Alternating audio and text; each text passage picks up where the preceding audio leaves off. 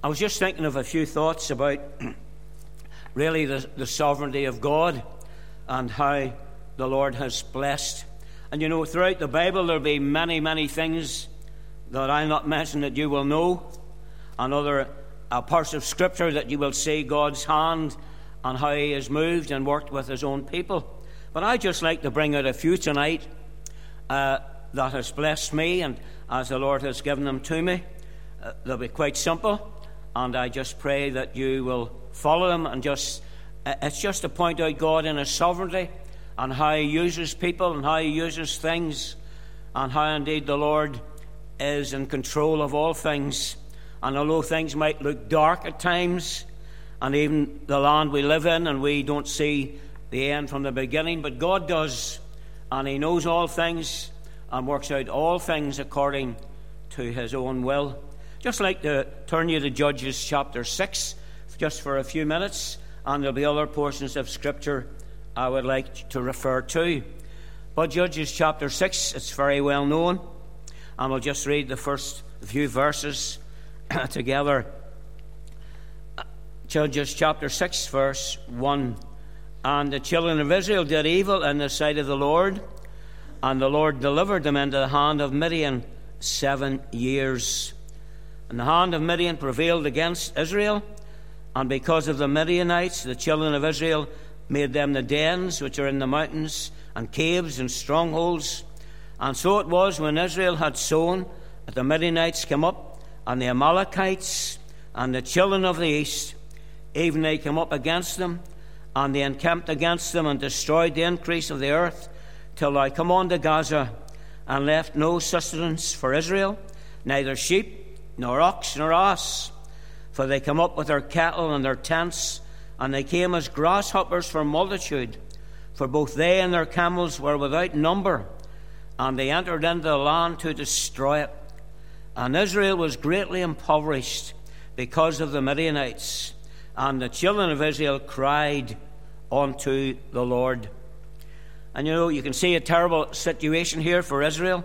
And you know, if you read the book of Judges, all through Judges, God delivered them, and then they departed again, and then He delivered them and sent another judge, and they departed again in time.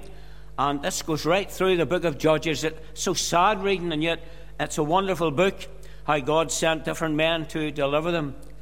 And as we read here, the Midianites and those sworn enemies of Israel, the Amalekites, come up, and those from the east come up and took over Israel and greatly impoverished them. And then, then they cried on to the Lord.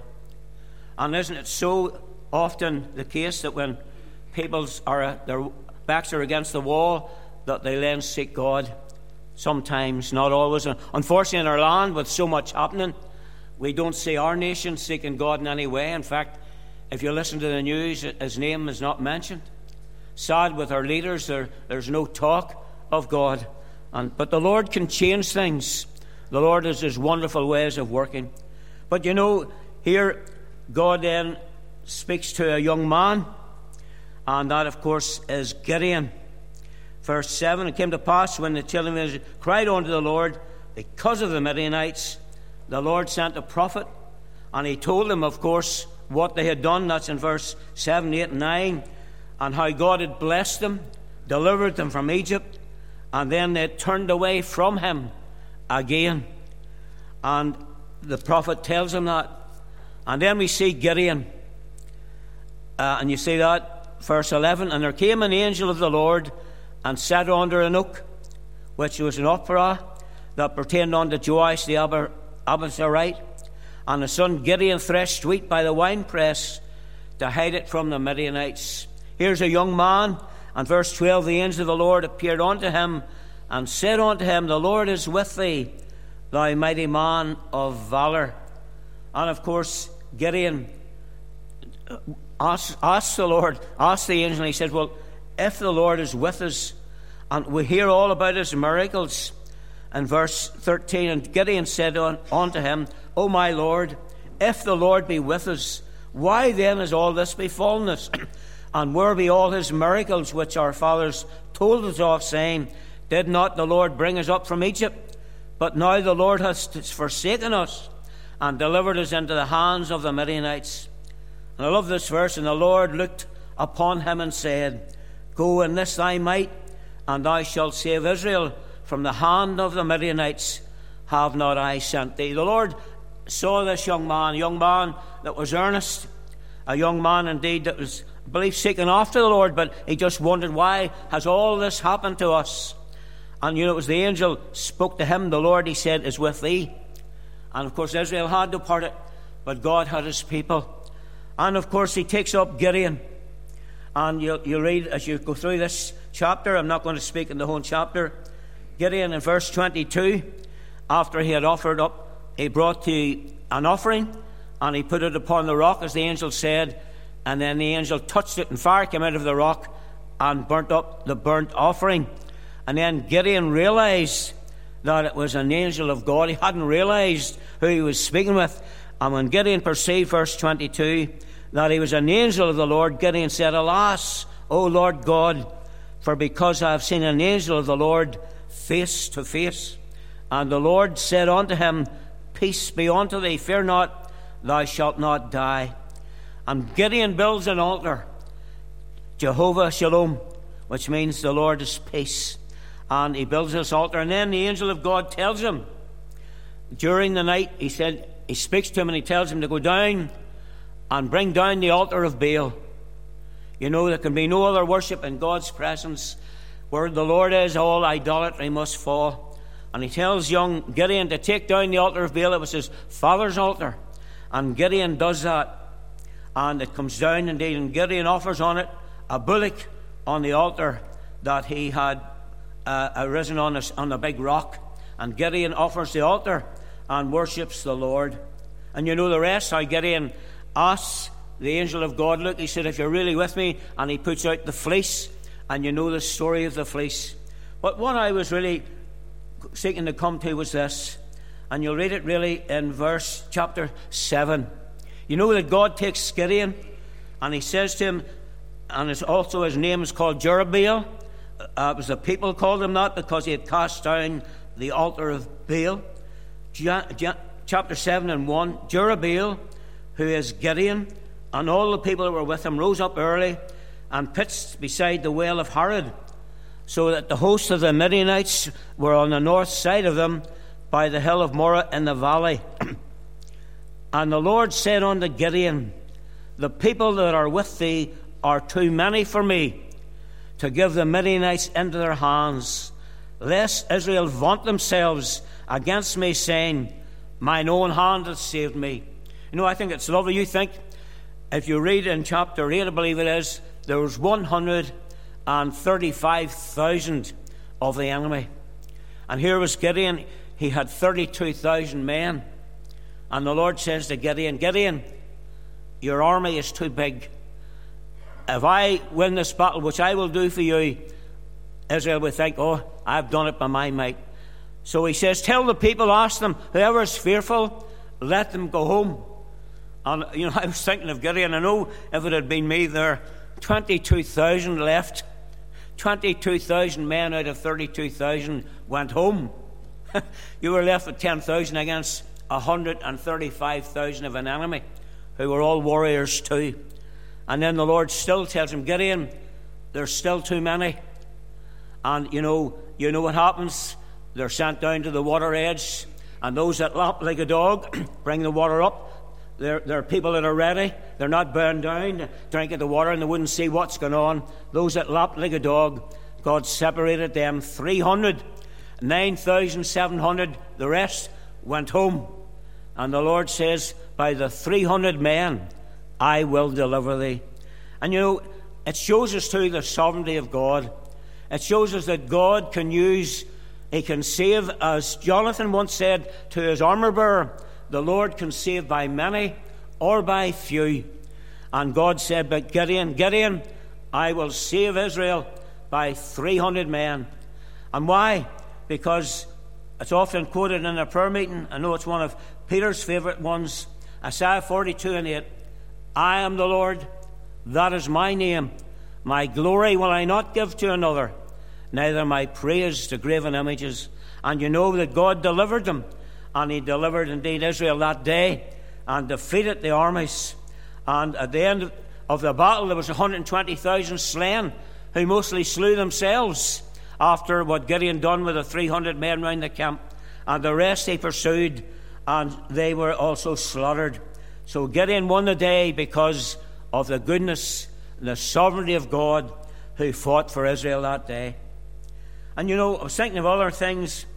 and Second Kings, there's just a few I wanted to point out because to me they're lovely and they show us God's ways and God's sovereignty in many ways. God, in Second Kings chapter 7, I never cease to love this portion of Scripture. It's the story when the four lepers men were at the gate of Samaria. And of course, inside Samaria was the famine.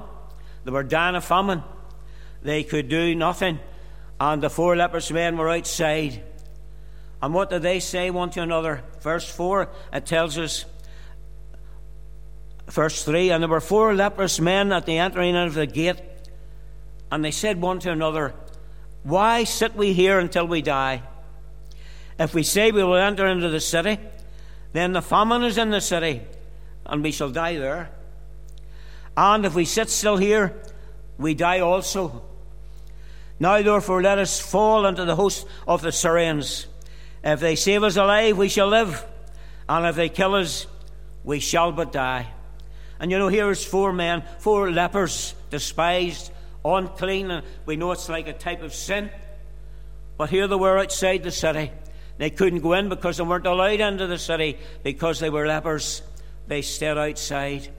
But now they were starving like everyone else, and they said to themselves, If we continue to sit here, we'll die.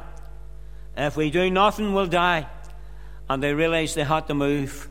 And you know, it just shows us how God used four lepers to bring to that whole city the new good news.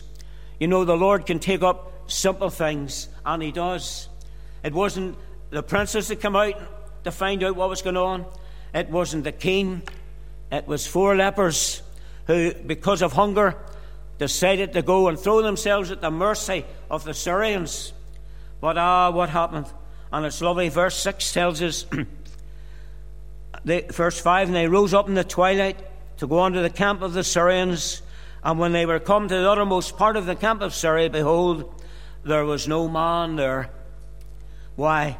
For the Lord had made the host of the Syrians to hear a noise of chariots, a noise of horses, even the noise of a great host. And they said one to another, Lo, the king of Israel hath hired against us the kings of the Hittites and the kings of the Egyptians to come upon us. Wherefore they arose and fled in the twilight, left their tents, their horses, and their asses, even the camp as it was, and fled for their lives. What God wrought then, He was fighting for Israel again, for His people, although they had departed from Him. And yet he used these four men, four lepers, four people who no one would have thought of. But Almighty God took them up. And they came, as you know, and they, they went in and they had what we would call a good day. They had a feast. And then, of course, they realized this is a day of good tidings. And we hold our peace. And you know, we know ourselves, we've got to make sure we don't hold our peace when we have also good tidings and tell others about the Saviour as the Lord gives us witness and grace, and may we be faithful in that. But you know, they went back finally and they told the king on the, gate, on the men in the gate what had happened. And God had wrought this great deliverance, and the whole place was saved. And the man, of course, in the start of Genesis chapter 7, the one who laid on the king's shoulder and said, If the Lord, he sarcastically said, if God should open the windows of heaven, might this thing be? And Elisha said, You'll see it with your eyes, but you will not taste thereof. And he was trampled because of the rush for the people to get the food. But God wrought a great victory that day for his people. And all I'm saying is, look at these things. The Lord can do the same today. God is not limited in 2023. He holds the world in his hands. The nations, the Bible says, are as a drop of a water of a bucket. And the Lord is still the sovereign God. And then, if you just turn back two chapters, we all know it well, and it, it always thrills my soul too. The little maid, chapter 5. And now Naaman, captain of the host, the king of Syria, was a great man with his master, honourable, because by him the Lord had given deliverance unto Syria. He was also a mighty man in valour, but he was a leper. And the Syrians had gone out by companies and brought away captive out of the land of Israel a little maid, and she waited on Naaman's wife. And I'm not elaborating on this either, I'm just going through some things quickly. But you know, a little maid carried away from her country, brought into a strange people, but yet God set her to the, the captain of the army, his wife. She was a servant to Naaman's wife. And she must really have loved that lady and loved Naaman because she had pity in her heart for him. And you know, some have pointed out before, and rightly so. If it had been you or I, we might have said, Well, boy, you deserve all that you get. God's punishing you, you've got leprosy. You'll know it now. But no. In verse 3, she said, Would God, my Lord, were with the prophet that is in Samaria, for he would recover him of his leprosy. So God in his sovereignty. A little maid carried from her home, from her people, into a strange country, and yet she witnesses to this mighty man. A mighty man indeed. He was the captain or the general of the army. And she told him the good news. And you know the story how that indeed the king sent a Naaman to the king of Israel and asked him, of course, to heal him. But it was Elisha that told him what to do. But God wrought this victory high through a little maid witnessing. And you know, you and I must never think that we're, we are nothing. We are nobodies. We're only clay. But you know, the Lord can use each one of us. And we must always remember this that God takes the little things for His glory and uses, and He can use each one of us, and He does. There's not one of us can say, There's nothing I can do. The Lord uses his people. We're part of his body. And the hand cannot say to the foot, I have no need of thee. The eye cannot say to the hand, I have no need of thee. We're all workers together with for God, and the Lord can use us each one. And then another thing that's very, very simple when you look through the scriptures and see a lot of these things and how God uses simple things. 1 Kings 16 and verses 1 to 6.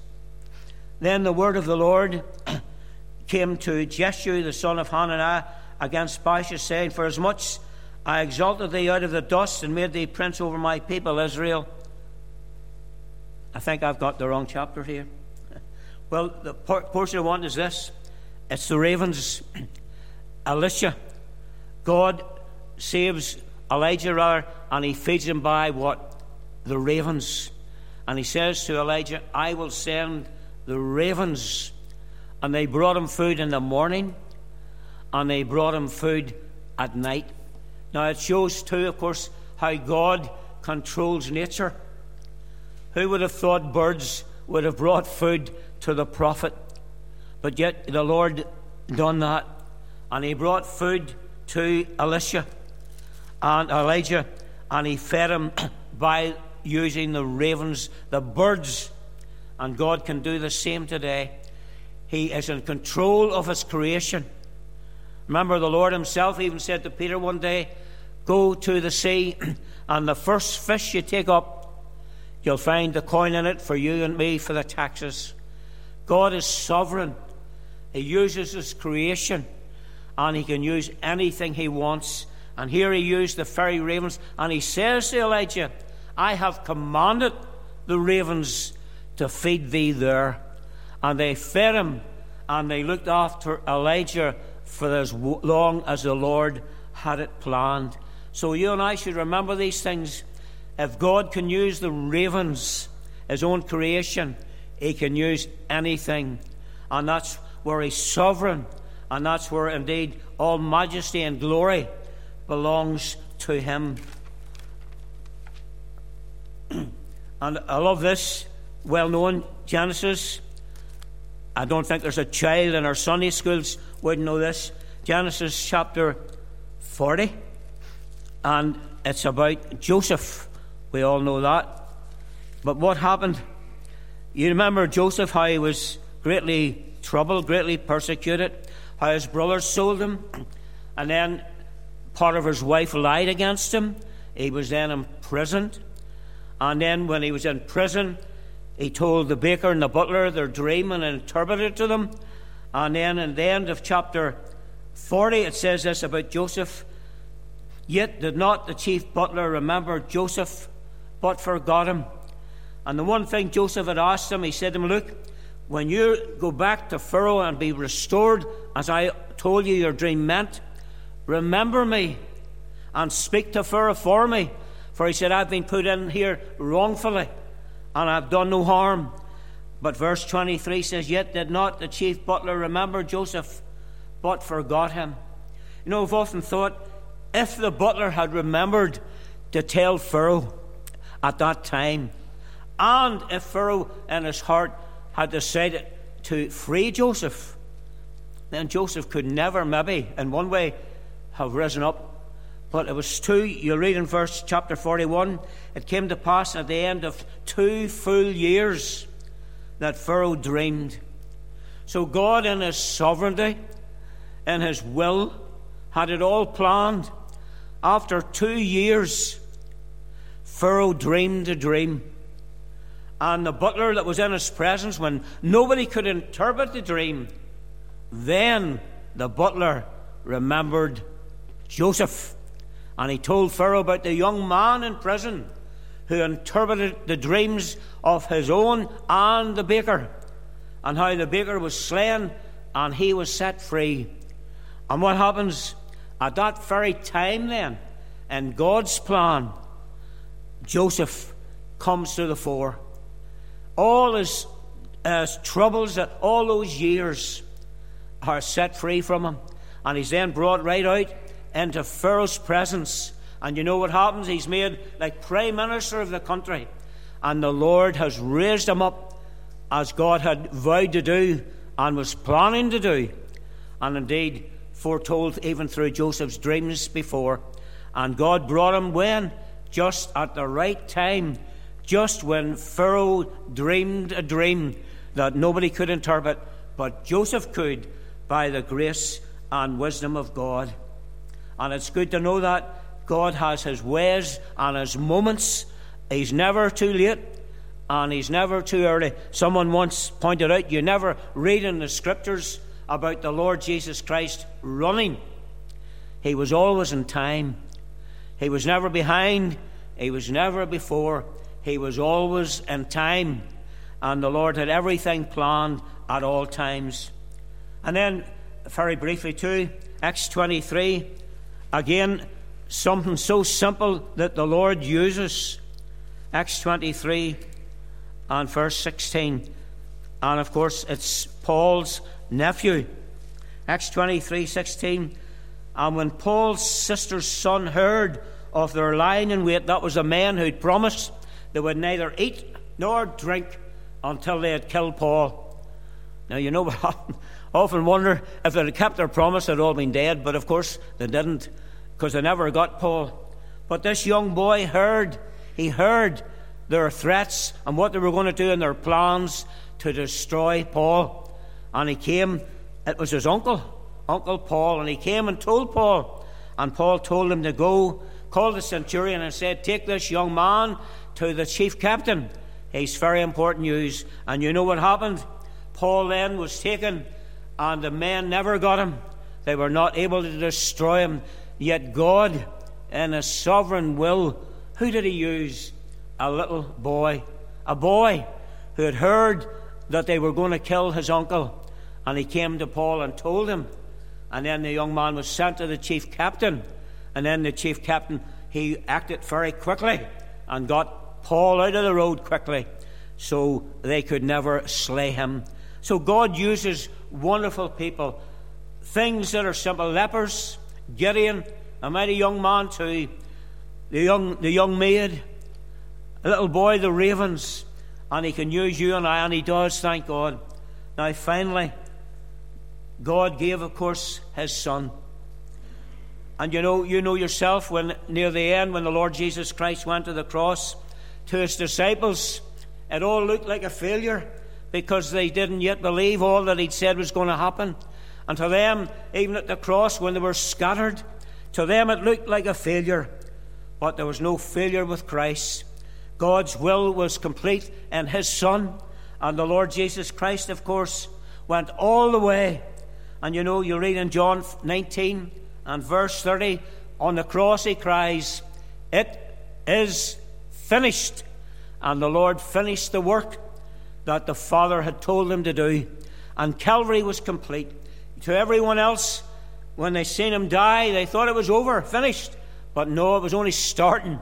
When the Lord cried that it is finished, he'd finished the work that the Father gave him to do. He had completed our salvation. The atonement was made. The veil of the temple was rent in two from the top to the bottom, and Christ, thank God, was victorious.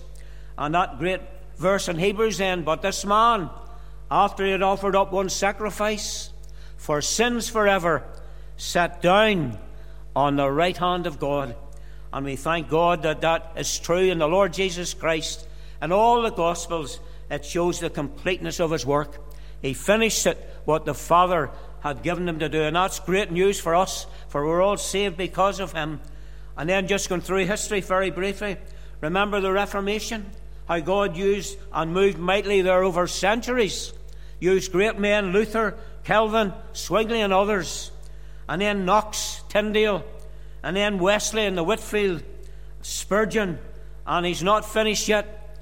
The Lord's is still working today. In other nations, maybe that we don't see things, but the Lord works on, and He will fulfill His will, and He will continue to use us as people and take up sometimes strange things to do as well. And I think we should pray much that in these days God will indeed show His hand and reveal more and more of the things of God and trust the Lord that He will yet deliver this nation. He's able to do it, and I believe it with all my heart. I do believe sincerely that there are better days ahead. And we pray that the Lord indeed will come mightily in power again and even send a great revival to Britain. God can do it. The land is far away. But I take courage in this that in days gone by, centuries gone by, when you read of uh, ministers and all out doing sports on the Lord's day and everything, carried away, supposed to be godly people, but they'd gone away from God. You know, the Lord is able to send an awakening again. He's still the same and he changes not. And I hope these two things are an encouragement. There's many more that you know of in the scripture, but I thought these would be at least an encouragement to us all. Now, just before we get down to prayer, Dr. Brown, of course, is in Randalstown on the Lord's Day, and Gary Goods is here in the Martyrs. The change is simply because all the ministers down at the week of prayer, they don't always have time to study for their own people, so at least they can go to the other churches. And uh, Dr. Brown, as I say, We'll be in Randalstown. Do remember him, please, and remember Brother Gary Goods as he comes on the Lord's Day. now, I ask you too to remember, uh, we've prayed for this wee one before. Heather asked me tonight to remember she's a two year old girl, uh, Amaria, I think it's pronounced, or Amara. She had an operation, went well but part on the back of the child's head is not healing. And the mother's very concerned. And Heather asks us, please, to pray for the little one that the Lord would touch the head and this part in the back of the head that's not healing, that the Lord would heal the child. And that's, please, our prayer request. Also heard our brother Eric Smith is in hospital. I believe he had heart attack. But I heard too this morning that I think he's going to get stents in. So that's good news, and he hopes to have got that today. But do pray for him, please. And then some of you would have remembered from years back Paul White. He lived in Ravenhill's Gardens. He came here many years ago. It hasn't been for a long time, but Paul was found dead in his home uh, a few days ago. I think he had been lying for a while. So do you remember the family. He has a brother uh, who was Chucky White. I didn't realize that and he also has a sister. So do you remember them, please, in prayer. And we're just going to get down to prayer. I'll ask our brother Carl if he'll open in prayer and then one after the other, please. Do feel very free and pray, please. Keep your prayers brief, but to the point so many can pray audibly. Thank you.